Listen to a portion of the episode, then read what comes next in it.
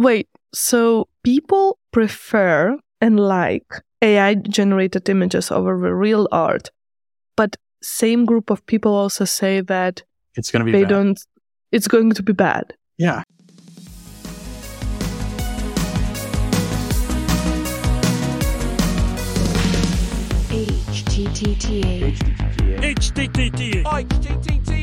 HTTTA. It's how to talk to AI with your hosts, Goda Go and Wes the Synth Mind.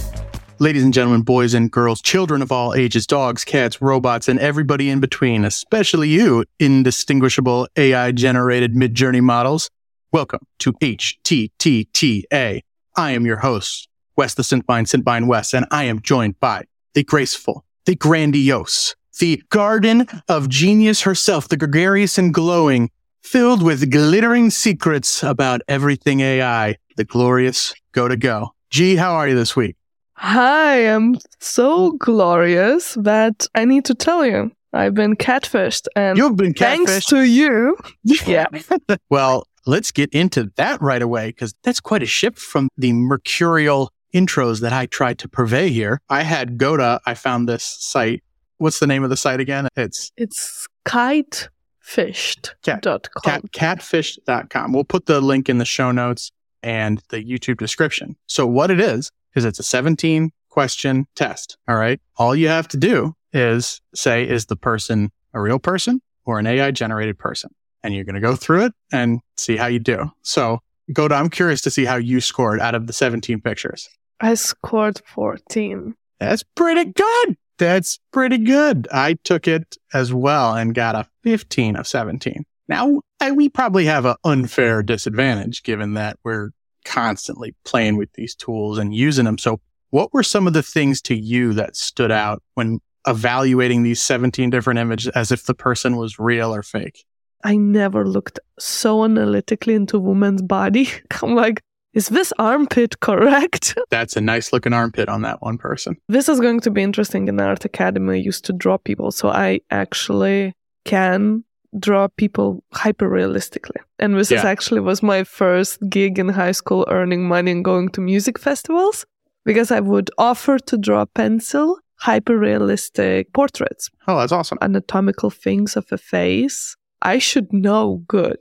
But if this is completely failure on my side, then, you know, that says a lot how good these models have become. Yeah. Thing that I notice because it's not so much in the faces. We can tell if the face is a little off in certain ways. The size of the eyeballs sometimes Midjourney has an issue with. Like it'll make one eyeball bigger than the other and not the whole eye socket, but just the scope and scale of the eyeball itself. We have this, you know, it's called uncanny valley where it's basically like we naturally look at faces all the time. So our minds are used to seeing those things. But then I find that when you're taking a test like this to try to detect them, we can kind of overfit sometimes to like, think like too many things are real or AI. This is how I, from now on, will judge. If eyebrows are not symmetrical, that's a real human being. You need to have imperfections. Exactly. But Midjourney gets this wrong too. So anything to do with pairs of stuff, it can mess up. So one thing to check if you're looking at pictures of women is their earrings. If Mhm. they're wearing earrings, sometimes if they're wearing different ones, which would probably happen, it's a AI generated. For me, it was chin, not double. Chin. Like it's very like man's chin. Yeah, the little, the little like there's the shadow. Yeah, exactly. And one more aspect for me was how the background light hits hair. It just seems as you would in Photoshop select a person and paste it in a different background. If you think like from the color theory, like each light bounces differently from different surfaces. So if you take a person with black hair, but the background was white, and now you place the same person on the black background, it's going to feel something is wrong because Okay. how the white light bounced on the dark Yeah. hair. So, but now with AI, right? AI, you can just say change background. Yeah. And, but those may be these micro details which we as humans recognize from nature, how light bounces from objects. This is something, at least for me, I always look at is there a light bouncing on the object, what it should be. And they figured this out in video games because you have stuff in the past few years like ray tracing where they're actually able to with mathematical equations map out how light is going to bounce off and reflect and refract on certain objects in a space. But yeah, I don't know if that happens in Midjourney or anything like that. The only fact is from this point on, it's going to be just getting better and better. So, and I think the survey that we'll also put a link to in the show notes, they surveyed, I'm trying to find the exact number here, but a bunch of people. Again, they showed them these quads of four people that looked similar. You know, it was done right in your backyard there. Yeah, it was done in Germany. So hmm. aside from the uh, test for the images, they also did a survey after just on their perceptions of AI, if they'd heard about things, what their feeling was. So again, they were uh, over a thousand test subjects were shown multiple images in quads. So there was four images at once. Everybody looked kind of similar and they had to identify the one real image in there, the one real person. The moment you said Germany, I'm kind of not surprised that a lot of people fell for it. You think so? It's crazy. Just met on a weekend some of my friends and they never heard of it. They're like, your YouTube videos were the first touch point. We were like, what? Like, what is What is- this? what like, is I can going on? actually use this?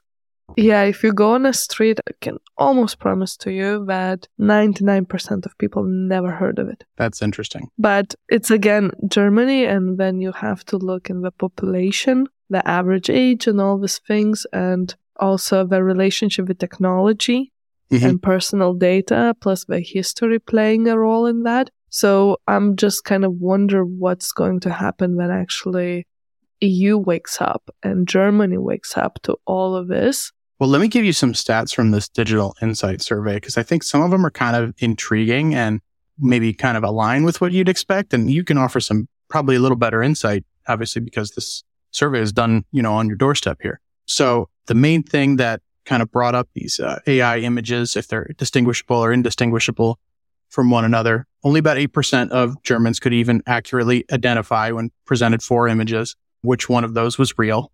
You know, one of the interesting ones was 94% of surveyed participants agreed. So that kind of tracks with that 8% that it's really difficult to tell. And about 57% of people, so almost two thirds, actually preferred AI generated images, artwork, you know, everything in that space to ones that had been done by humans. So it's interesting because the contrary point to that that came out is only about one third think that it's going to be a good thing for the creative process, for creativity, with another 18% saying it's going to be just detrimental.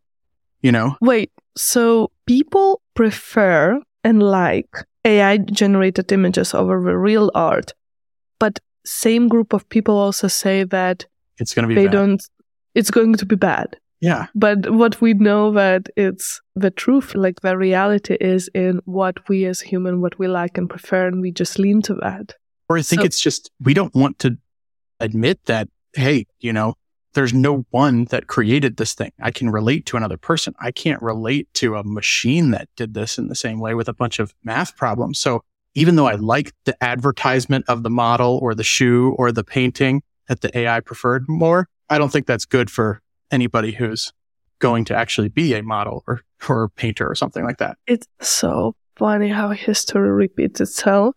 If you look when cameras were invented and what people said, that first thing, like, of course, photography, now you can capture people how they are in reality in the moment. But there was so much fear that, oh, now anybody can take picture of you and catch you secretly.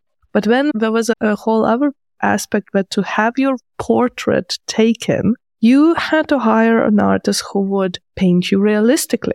However, that realistically never really happened. Because as I shared with you from my experience, when people asked me to draw hyper realistically their girlfriends or family members, I would always get like, Oh, could you make her eyelashes longer? Or could you do this or that? Can you make it, yeah, make it a little bit better version that the person who receives it would like it. So the same with kings and queens and all these lords. But when we hired an artist to make a painting of them, they wanted something that they, how they would like to be portrayed. And suddenly cameras came who do reality and suddenly there was instances where people are like, oh, so this lord is actually fat and with a beard, but all what we saw that he's on a horse riding in armor, right? And it's kind of just gives me the same sentiment that this split between, oh, we actually prefer this as example, realistic image, and now we actually can see the truth. Yeah. But it's bad. Yeah. It's definitely a divergence because we already can't tell. So you can't tell. Why does it matter? But then once you know, your opinion somehow is changed. To me, that's not an objective way to assess something. You can't objectively assess art anyway. It's a subjective thing. But to just have your opinion switch because it was made by a machine versus a person, I think is, you know, not a barometer that art or creativity should necessarily be judged by in academia, I learned very, very early one big lesson. The saying goes like that How good is your art is equal to how many eyeballs have seen it. So if you think about it, it basically says that it's equals to the eyeballs because if your art has been seen by 10 million people, there is going to be a fraction of people who don't like it completely but just a fraction of people who like it is bigger than your art being seen by a thousand people. So I think it's the same with AI art that if you show, and this is why those AI arts win competitions, right? Yeah. It's at the end of the day, how many of those people who actually like it. And that's the truth. That's what determines how good is the art. Yeah. The results of the study are pretty interesting and they made it very kind of just about not only the image detection, but also just like general AI awareness. Only about half of people in the study, the thousand people they certified, had even heard of these generative tools that they realized they could do stuff for business or art or music. And still only about half were interested in learning more about them. So I have friends that have said to them, it feels kind of like when crypto and Bitcoin came out. You know, it feels the same. And I'm like, yeah, but the barrier to entry to that was so much higher. Cause if you wanted to trade crypto or buy crypto, especially in the early days, you had to get a computer. You had to load special software on that. You had to get a wallet to put your keys in offline or store all these fancy things that no one had any frame of reference for, you know, to be trading it. You weren't able to trade it normally in the US for the longest time. So I thought that that comparison was a little different. But then again, I wasn't all in on crypto either, like I, I am some of these AI tools. The kind of sentiment I'm sensing, at least here in Europe, that people get a little bit tired of how media shapes all of this. And I also point fingers to the content creators that there is this whole hype and we go from crypto to NFTs to metaverse. Now the whole thing is AI. And it feels like these hypes are half a year to a year cycle. And then everyone kind of forgets or it crashes or people lose a lot of money. Mm-hmm. You know, so I'm kind of not surprised that the moment AI comes into the attention cycle, people go like, oh, okay, let me wait and see, is this a real thing? The problem is, or maybe not a problem, that AI is a technology. And if you actually look in the history, that's been worked on and thought about and applied in the use cases every day. That technology is solid and real and it's happening right now.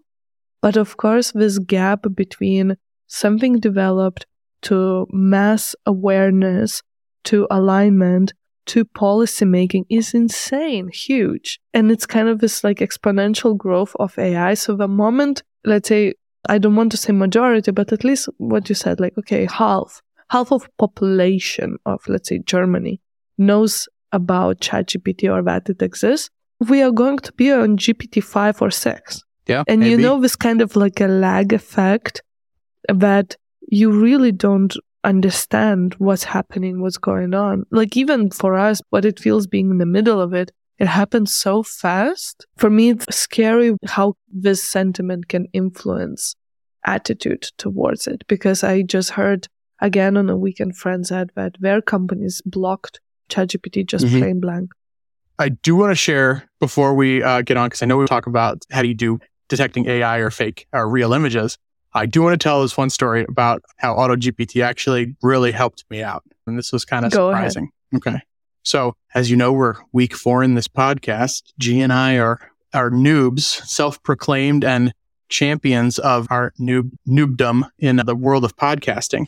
But there's a seedy underbelly that I have now found, but was saved from by AutoGPT.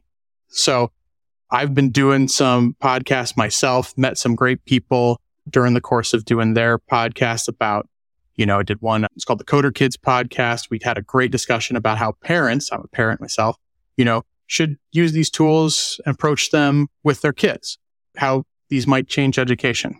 Had done a couple other podcasts as well, but I did one last Friday. It was my first like five minute interview, right? That was for a live, supposedly streaming podcast radio station. I will not name it for purposes of this uh, story, but this is also just a sample of some of the things I've found. So there's a lot of podcasts out there that are set up as commodities in and of themselves, where it's like, hey, yeah, you can be a guest. Anybody can come be a guest on my podcast. You just got to pay me, you know, a certain amount of money to come be the guest because I've got the audience and they have a whole cycle set up like this where they're just getting people just, you know, all these different funnels with advertisements playing off people's emotions like vanity and be like, we absolutely want you on this thing. Come on down. So I didn't think this was the case here because the ones that I had run into before that I was like, oh, you know, let me cold call them, see, I think I'd be a good fit. The ones I'd run into before would lead with that, would say, hey, yep, you can come on. You just pay this fee. I'm like, all right, that's just, that's not for me. It's a little scammy or whatever. So this week I did the five minute interview. It was fine, I thought. And, you know, they posted on their site. Their site has from the outside 113 five star reviews, five stars on Apple Podcast. If you Google it, it's in the top 3% of podcasts. So it's like, oh, this is a great opportunity. So I get a call today. I did, did the interview last Friday, forgot about it. Right. All right. It was fine. I went and listened to it. It's, I hate listening to myself, you know, I'm sure you're the same Yeah. way. So I'm just like, I can't do it. 100%. I sound so stupid, even though everyone's like, you sound so great on these. Po-. Yeah. So I'm like, can't listen to it. Totally forgotten about it. It exists in the greater internet, but whatever. So I get a call today and they're like, Hey, this is this Wes? This is the one of the partners and uh, co-executive producers of the entire podcast network that you're on and this show. You know, was that your first podcast that you've ever been on? I'm like, oh, actually, no, I podcast myself. but they're like, well, for a five minute interview, you know, we have all these polling and demographics and you tested a 9.3. You were a 9.3. We don't get that for five minute interviews. And I'm just all like, oh, well, of course you don't, because I, I am the master of AI. no, you've got me. here. Radio voice DJ. Radio voice DJ talking about AI. So this person now has got my, he got, got her, both her hooks in, right? And she starts going through her script, right? So, hey, you know, here's what I'd like to do. We don't have anybody on our channel that is an AI expert, right? We want to book you again. We want to give you next 10 weeks of half hour segments, you know, in a certain time. You're going to get interviewed by one of our celebrity hosts. They send me this site and one of their celebrity hosts has got 14 Emmy awards and is like a newscaster in New York. And I'm like, that's pretty legit, I guess. Right. So they're like, this person's going to interview you for the next 10 weeks. You have creative control over the show. And I'm like, I don't think I was that good on the podcast. Like, you know, and going through. And then they're like, we're going to do video interviews too. There's going to be sponsorship deals associated with this. And I'm like, is any of this real life? Like, what is happening right now? I've done three, now four podcast episodes with you and been a guest on three others. You know, I thought we're all, we're, we're aiming to be there. I'm in the top 1% of podcasters yet, you know, about anything. Well, you don't know. Okay. I'm looking what is the catch here. Okay, Because so it here- sounds too good to be true. Exactly. Just so I, I would for me would be red alerts because I've been invited to so many podcasts I don't go, but because it's red alert all around and I'm very cautious, but I'm listening. at least in those instances, they're inviting you. I reached out, did a little survey because it was just like, okay, you know, yeah, come on, five minute segment. That's great. And then did it, forgot about it. But anyway, so I'm apparently going to get 12 different video calls that they're going to post and their show airs on channel 117 on Comcast in your area. And I'm like, I'm be on TV. Like, what? what? And they're like, we guarantee you'll have at least 25 leads. And then, oh yeah, by the way, we're going to get you a billboard in Times Square, New York. And I'm like, what is going on right now? Like, as, is this real? I'm like, am I now Is the this face? a scam? Yes. and let me tell you why. So then they go, it's only going to cost $5,000 to set all this up. This is normally a package that would be 25 Oh grand. my We sell, but we're so interested in you. And I'm like, all right, it's not, that's not how I imagined this would work.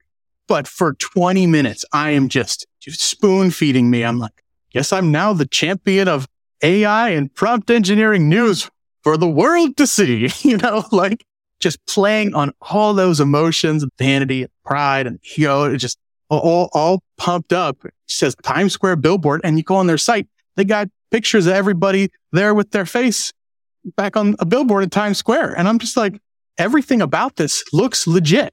Everything is such a scheme. Yeah. So anyway, so they say it's only going to cost us $5,000 investment. So at this point, I'm a little put off by that, but I had seen that in some of these other podcasts.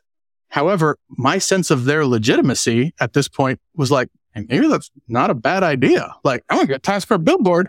It's $150 for 30 seconds on Times Square billboard. It's like 12 grand a day or something like that. You know, like if I'm to pay $5,000, I'm to be in Times Square. I'm to go point myself and be like, that's right. That's me. I'm famous, you know, or whatever. That's just one of those like typical American like measures of success. Something in Times Square. You are the center of the most Americana place like in New York. So when they say it's only going to cost $5,000, throws up a little red flag. But being the hustler and businessman that I am, I'm like, so, hey, uh, why don't we, instead of exchanging any pecuniary stuff, you know, what making any kind of deal like this, why don't we talk about what I can offer you guys if you have this social media and podcast and everything kind of network? Surely there's a ton of AI tools that we could deploy or develop for y'all that would be beneficial. And I mean, what business owner at that point isn't at least a little interested on saying, Oh, I can have someone do all the social media content for three different shows across multiple different platforms, like all at once with some, I don't need to pay these four other people that I have doing it. You know, I can go down. Business doesn't want to have less overhead. So I'm doing my pitch saying, Hey, well, how about this? Let's do figure out a contract, do a little quid pro quo. I'll help you get some of these tools set up and established, then you can leverage them. You put me in a Times Square billboard, you know? So it eventually, they kind of brushed that off a little too quickly, in my opinion, and was ready. We're like, all right, so I'm just going to, we're going to get you booked. I'm going to transfer you over to this person. They're going to take your credit card information. I'm like, that's not how any of this stuff works. That's not how any of this stuff normally works. So I said, Hey, this is very flattering. I got to talk to people. I got to think about this just because I'm like, this is not smelling right. So rather than look at this myself, I'm like, let me try to form an unbiased opinion. So I get on God mode, auto GPT, and I act as a podcast producer saying, Hey, you're a podcast producer. You've just been offered this deal by this company with this podcast, right? Can you scour the internet? Tell me if it's legit. Hey, scour the internet, look at different reviews and comments on those reviews. If you see things like best thing ever, life changing, words like that, label those as positive. If you see things like rip off, scam, label those as negative. So it goes and does that because on the surface, everything kind of smells right. And they've done a careful job at shaping that whole world.